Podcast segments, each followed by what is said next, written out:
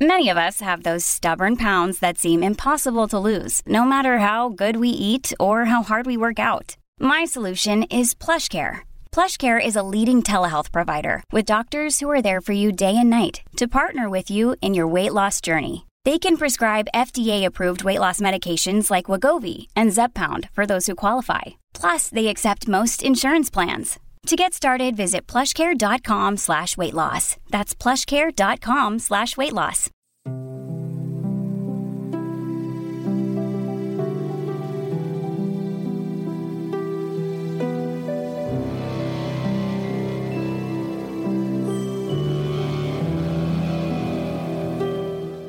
Welcome to Classical Ideas. This is Greg Soden. This episode is my eighth of nine in a mini series focusing on the scholarship of the 2019 Sacred Writes cohort. Sacred Writes provides support, resources, and networks for scholars of religion committed to translating the significance of their research to a broader audience. I recommend checking out their fantastic work on Twitter at sacred underscore writes or online at sacred-writes.org. My guest on this episode is Dr. Rebecca Epstein Levi, the Mellon Assistant Professor of Jewish Studies and Women's and Gender Studies at Vanderbilt University.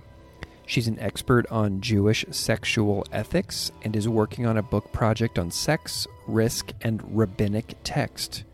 She has written for Alma, Religion Dispatches, Feminist Studies in Religion, the Jewish Theological Seminary's newsletter Gleanings, Stylewise blog, and State of Formation. Many of her pieces of writing are linked in the show notes, so check those out.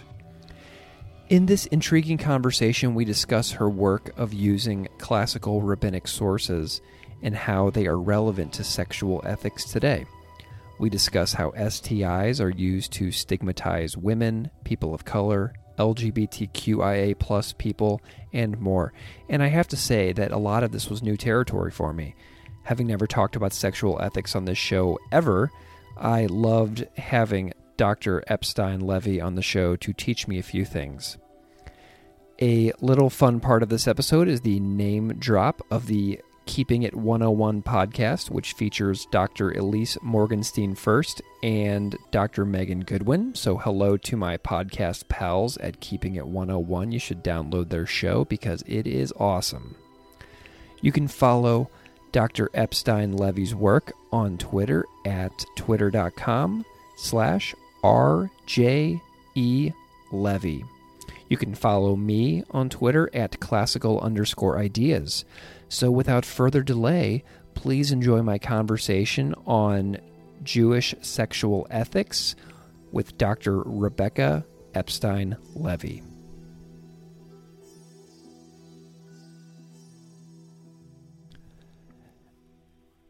Dr. Rebecca Epstein Levi, thank you so much for coming on Classical Ideas. Thank you so much for having me. I'm delighted to be here. Well, I am delighted to have you as well. Can you just spend a moment and introduce yourself to the audience however you see fit? Sure. So, I'm a practical ethicist who works with with classical Jewish sources. I'm especially interested in sexual ethics.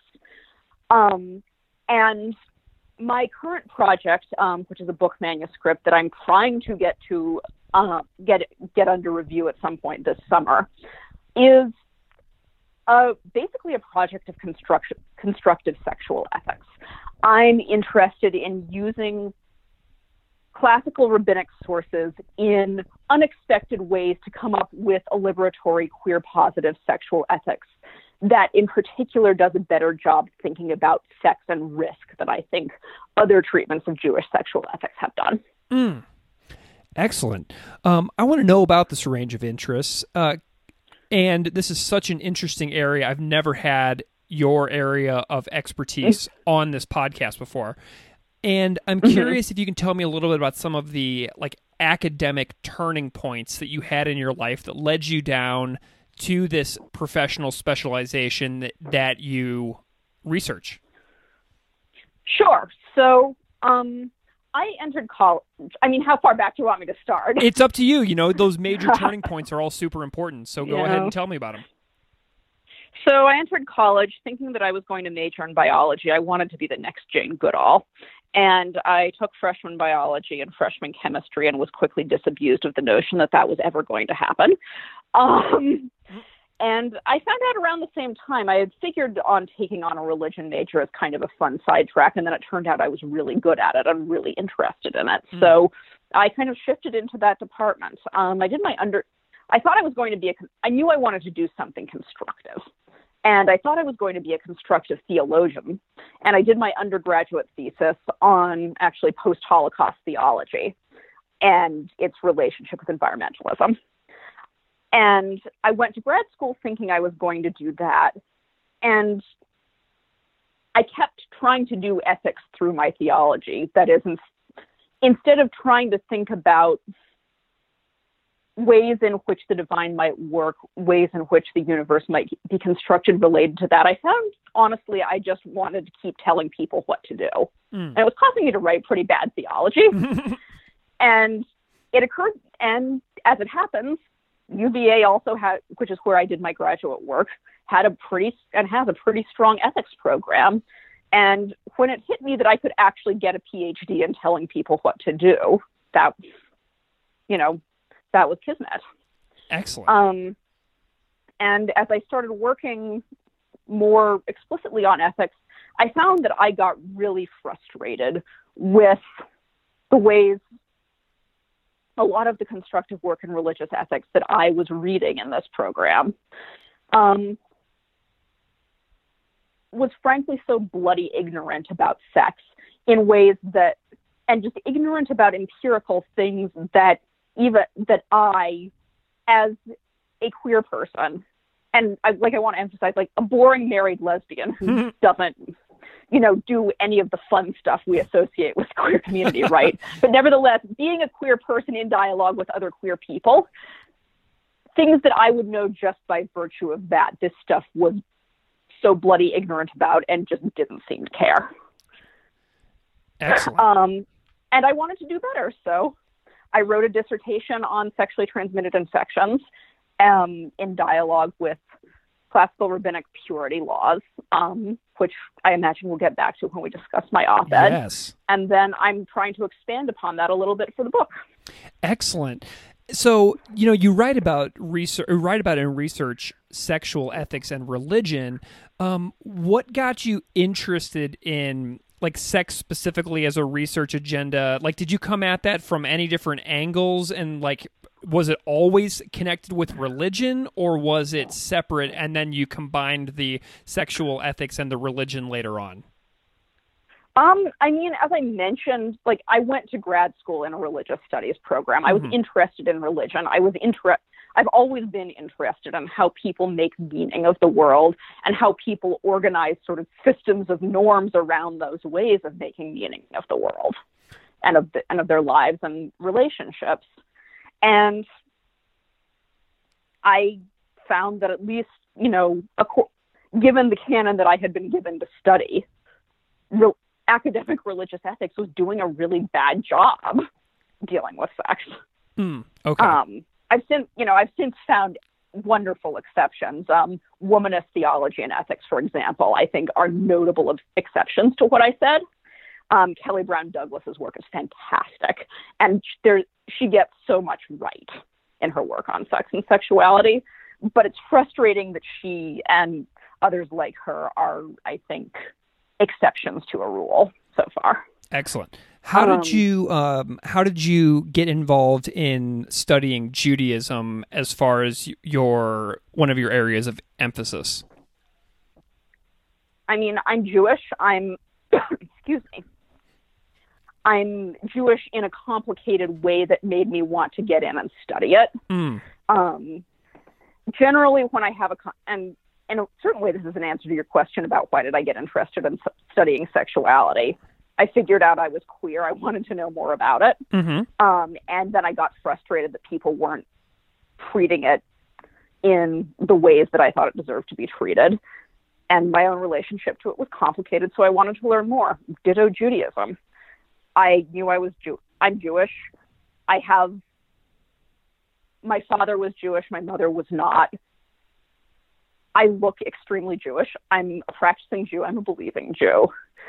Um, you know, my name obviously gives things away. So it, you know, when the when God forbid the anti-Semites come, it's not like I'm going to be somehow protected by the fact that my mom was a blonde-haired, blue-eyed, white Anglo-Saxon Protestant. Mm. And yet, because it was my mother and not my father, that makes my Jewish status legally complicated. Mm, interesting. And that interested that interested me.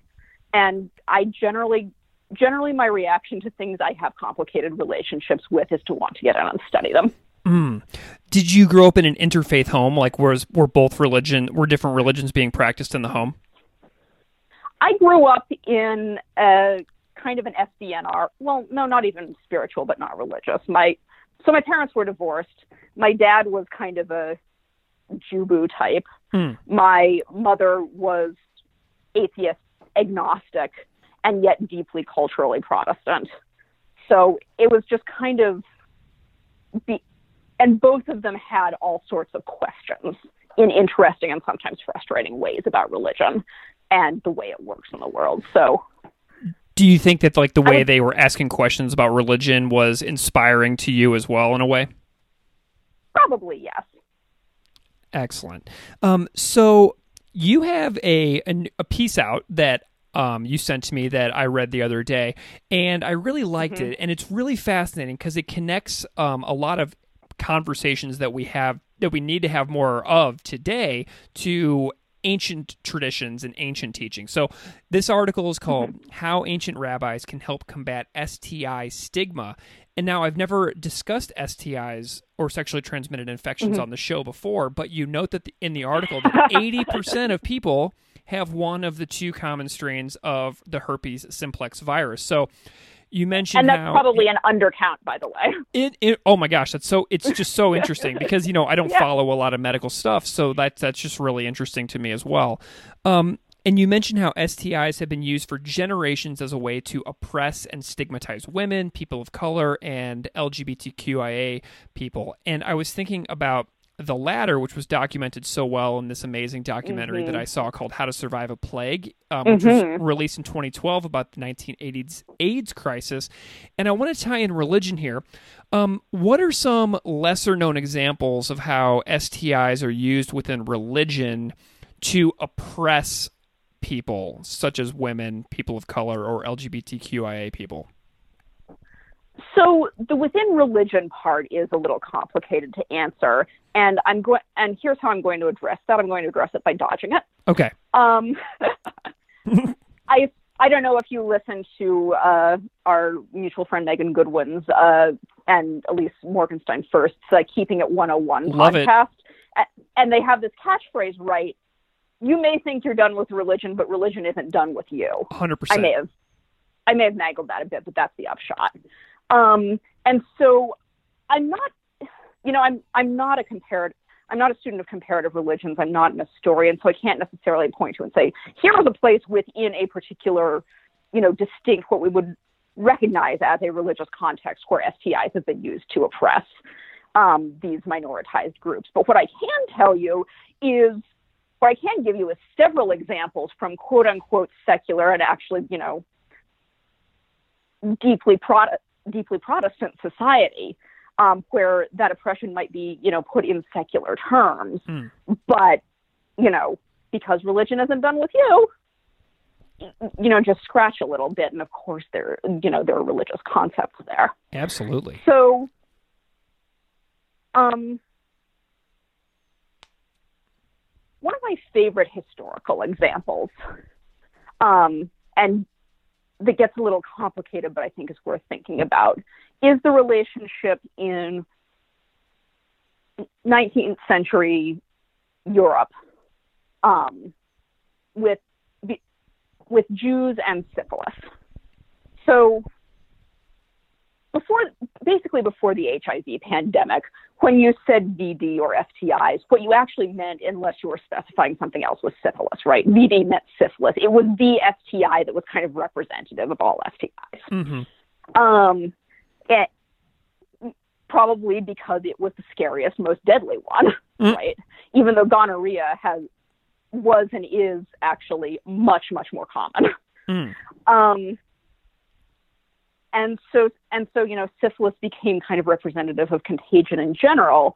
And there were these two kind of competing ideas in Central Europe during the 19th century, one of which said syphilis is a Jewish disease. Mm. Um, you know, it's something that we associate with the underclasses. Jews are a paradigmatic underclass.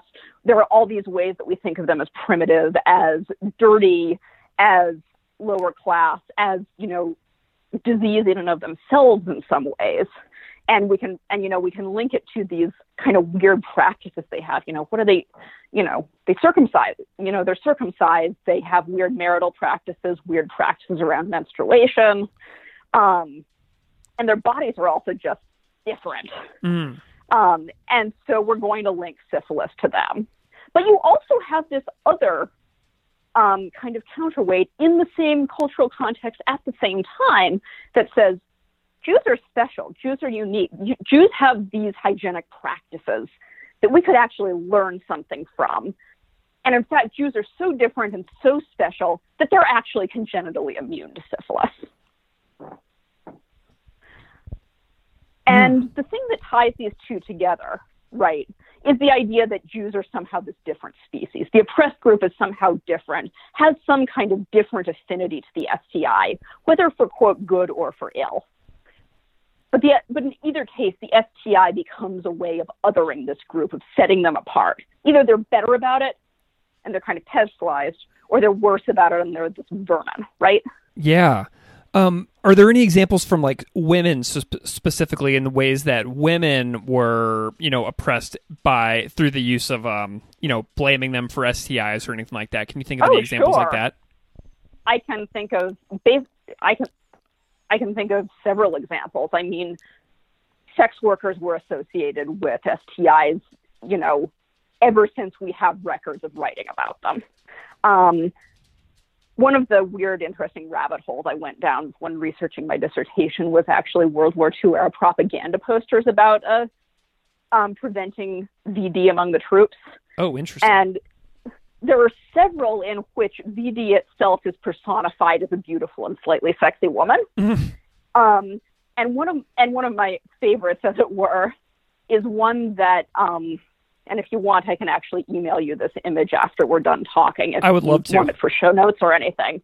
Um, there's one that has a beautiful woman in a long red gown with, you know, long strappy red gown with a skeleton face on her, and she's marching arm in arm with with Hitler and Tojo, um, you know, the leader of World War II Japan, Japan right? hmm Um, and the legend on the poster says VD, worst of the three. Mm.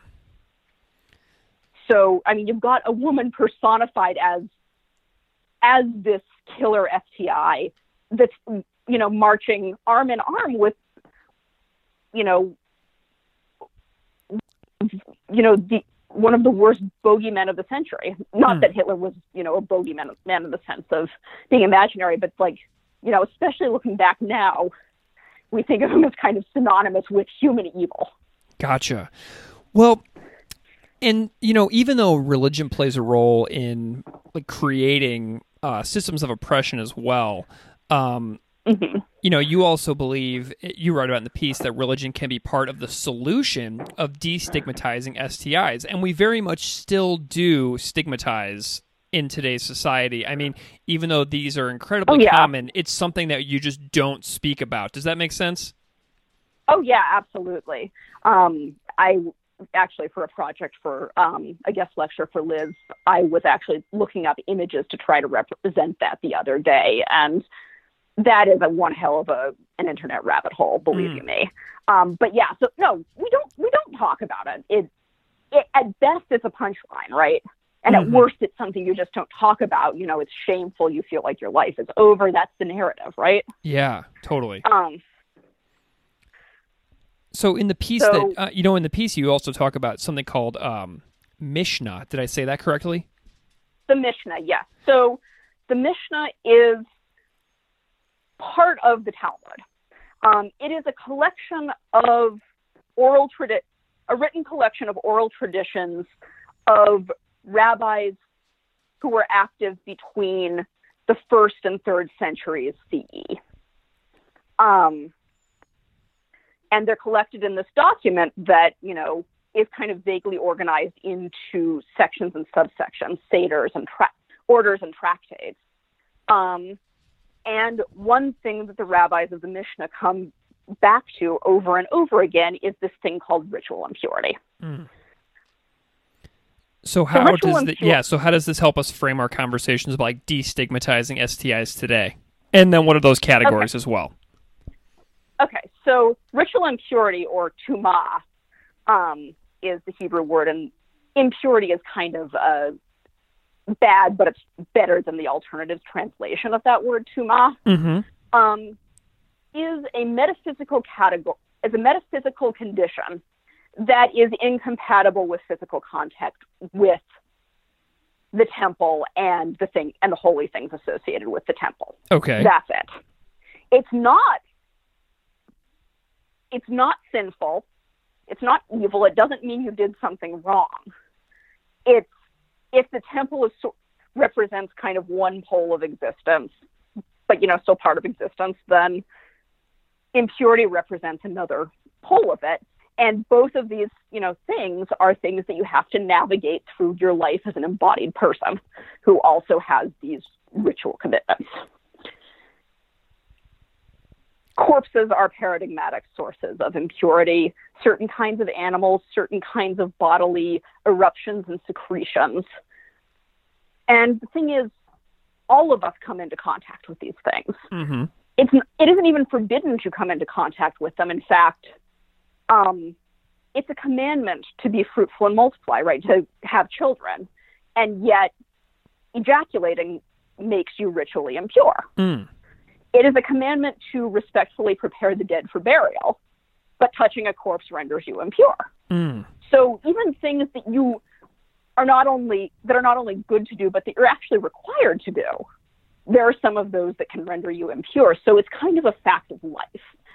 And you know, the way the Mishnah envisions shaping a person morally around this fact of life has to it doesn't it's not about avoiding it at all costs. It's about being a level headed, careful reader and navigator and really diagnostician and treater of this really socially transmitted contagion. Because if you are a social actor, sooner or later you are going to come into some contact with something that is going to render you impure. Like that's just a fact of being a person in the physical world. Mm. And so you need to know how to recognize it and deal with it. Interesting. Okay, so how does um so basically what you're saying is we all go in and out of these states of impurity. So what does that mean for like something like modern day herpes? Well, herpes is in some ways is actually the best analog to ritual impurity because it's so ubiquitous. Um, because thing is, herpes is also kind of like, and STIs in general are kind of like ritual impurity. They are socially transmitted contagions that are undesirable in and of themselves, but are likely and sometimes even inevitable results of desirable and even necessary forms of social interaction. So the smart thing isn't silent, stigmatized, you know, run away, run away, kill it with fire. Smart thing to do is and the ethical thing to do is to, you know, learn about it, talk about it, figure out how to manage it. And, you know, be in dialogue with this socially transmitted contagion that you probably have, or you have, you probably have already. Mm. This isn't because it's not something that any one person can necessarily avoid fully. Gotcha. So and I know that you write in the piece that the Mishnah has an exhaustive level of detail. Um, is that related to like the Jewish tradition of like debating and discussing issues in incredible detail anyway? Is that just part of the, the tradition oh, totally. itself? Yeah. Oh, yeah, totally. Which in some ways proves my point because this socially transmitted contagion is treated exactly like any other thing that might come under discussion in rabbinic discourse. Okay. Talk it to death. Right? Yeah, for sure. Well, you know, and you know, like openly talking about something to death, as you just said, like about things Yeah. that are normally taboo, um, it almost destigmatizes it automatically because when something is talked Right. about in very clear detail, it just becomes less Right. taboo. Um, which is why I'm so delighted to talk about this on the show because it's just something that uh, should be talked about more since it is Yeah. so common. And you know, in the article you also write, um, in the rabbi's world, everyone cycle between states of purity and impurity, and anyone not only could but almost certainly would come into contact with someone or something that transmitted impurity. So to me, this is so crucial because you know, sex and sexually transmitted infections, it's a part of life. And if a friend of yours tell you that they have contracted an STI and then you shun them, you might be setting yourself up for embarrassment because it could very easily happen to you as well, you know? So it could happen to anyone. Oh, absolutely. Um so absolutely. Ab- yeah, it, it's just so interesting to discuss. Um, are there any examples of this like ritual impurity or um, a, concept similar to tuma from other religions besides Judaism that you have found out about or that fascinate you? Um, I don't have a good example to point to, to be honest. That's totally Um, fine. I I I'm a little sort of narrowly focused. That's in absolutely the cool. tradition I work from. Just because, like, I learned the languages to do this tradition, right? Yeah. Well, and you know what's so Um, what's so So that's what I important is yeah, and if you well, I love it when Yeah. people say things like "Hmm, "I'm not really sure" because that um Yeah. that is the responsible thing to do, isn't isn't it? I quite agree. Yeah. Absolutely. Well, and I yeah. um, so you I mean, you mentioned can you can even actually link this back to STIs, right? Um, the most, you know, some some of the most kind of insidious ways of spreading STIs and getting them out of control, right? You you don't want to be worried about the person about sleeping with the person who knows they have an STI and discloses to you and says, "Here's what I'm doing," right? Mhm. You want to be worried about sleeping with the person who swears they're quote unquote clean and never actually got tested. Mm. Absolutely. Um, so I know that you are putting this all together in a, a book. You mentioned it earlier a little bit. Um, Can you tell me a little bit about how the book is going and how it will be structured and how the project is going? Sure. So the book is centered around the claim that sex is a kind of social relation and should be treated in kind of ethical contiguity with other forms of social relationship. Um, now, if any listeners come from, for example, women and gender studies backgrounds, they're going to be like, yeah, duh. And that is valid religious studies has a little religious ethics in particular has a little bit of catching up to do on that score. Um, so in the field i'm coming out of it's much less of a yeah duh claim. Um, and i'm particularly interested in examining um, the way sex is connected to other forms of social relation through the category of risk. Um, and so to that end i'm using a couple of examples from rabbinic literature to explore different aspects of sex sociality and risk. One of them, carried over from the dissertation, is this whole piece with ritual impurity and STIs we were discussing. Um, another big one I'm using actually is I'm using the activity of rabbinic debate and interpretation itself as an analog to uh, BDSM, you know, bondage discipline, um, dominant submission, sadism, masochism. Mm-hmm. I'm I'm treating them both as examples of what I'm calling risk condition communities, communities that are formed around an affinity for an activity that shapes one and forms one in particular directions and is also inherently risky. Mm. Um, turns out there are some rabbinic stories that make it very clear that the act of rabbinic interpretation, because after all, like you're playing with God's word here, according to the rabbi's frame of mind, right? You're playing with fire. Mm. Um, you're playing with words that do real things in the world, and you're playing with them in turn also does real things in the world, and sometimes those things can be devastating. Mm. Um, and so I'm treating those two communities as parallel examples of communities that are centered around this activity that is really dangerous and also really life giving and pleasure giving and identity affirming. Interesting. Well, when the book comes out, we should uh, do a part two episode, and I can read the I'd uh, love to. the- read the BDSM section, and we can do an entire episode just on that easily. Yes. Um. So, um, where can people uh, find you and follow you if they want to know more about your work and what you're doing, and if they're fascinated by what they heard from you today? Absolutely. So I'm on Twitter. Um, my handle is R as in royal, J as in jockey, E as in egg, Levi, L E V as in Victor I. So that's my Twitter handle. Excellent. Um, and you can also this this is actually going to uh, give me the kick in the butt I need to um, update update my professional website. It's been a bit, um, but you can find my professional website at rjelevi.hcommons.org. I'm also you can also find my faculty page um, at, for the website for, website for the Jewish Studies program at Vanderbilt University, where I teach in both the Jewish Studies and Women's and Gender Studies, now newly departments, actually. Excellent. Well, um, Dr. Rebecca Epstein Levi, thank you so much oh, for excellent. coming on Classical Ideas. This has been a real pleasure, and I'm excited that we finally got to meet, and I'm excited that we got to hang out and chat today. Likewise, it, it, this was a this was a hoot, Greg. Thank you so much.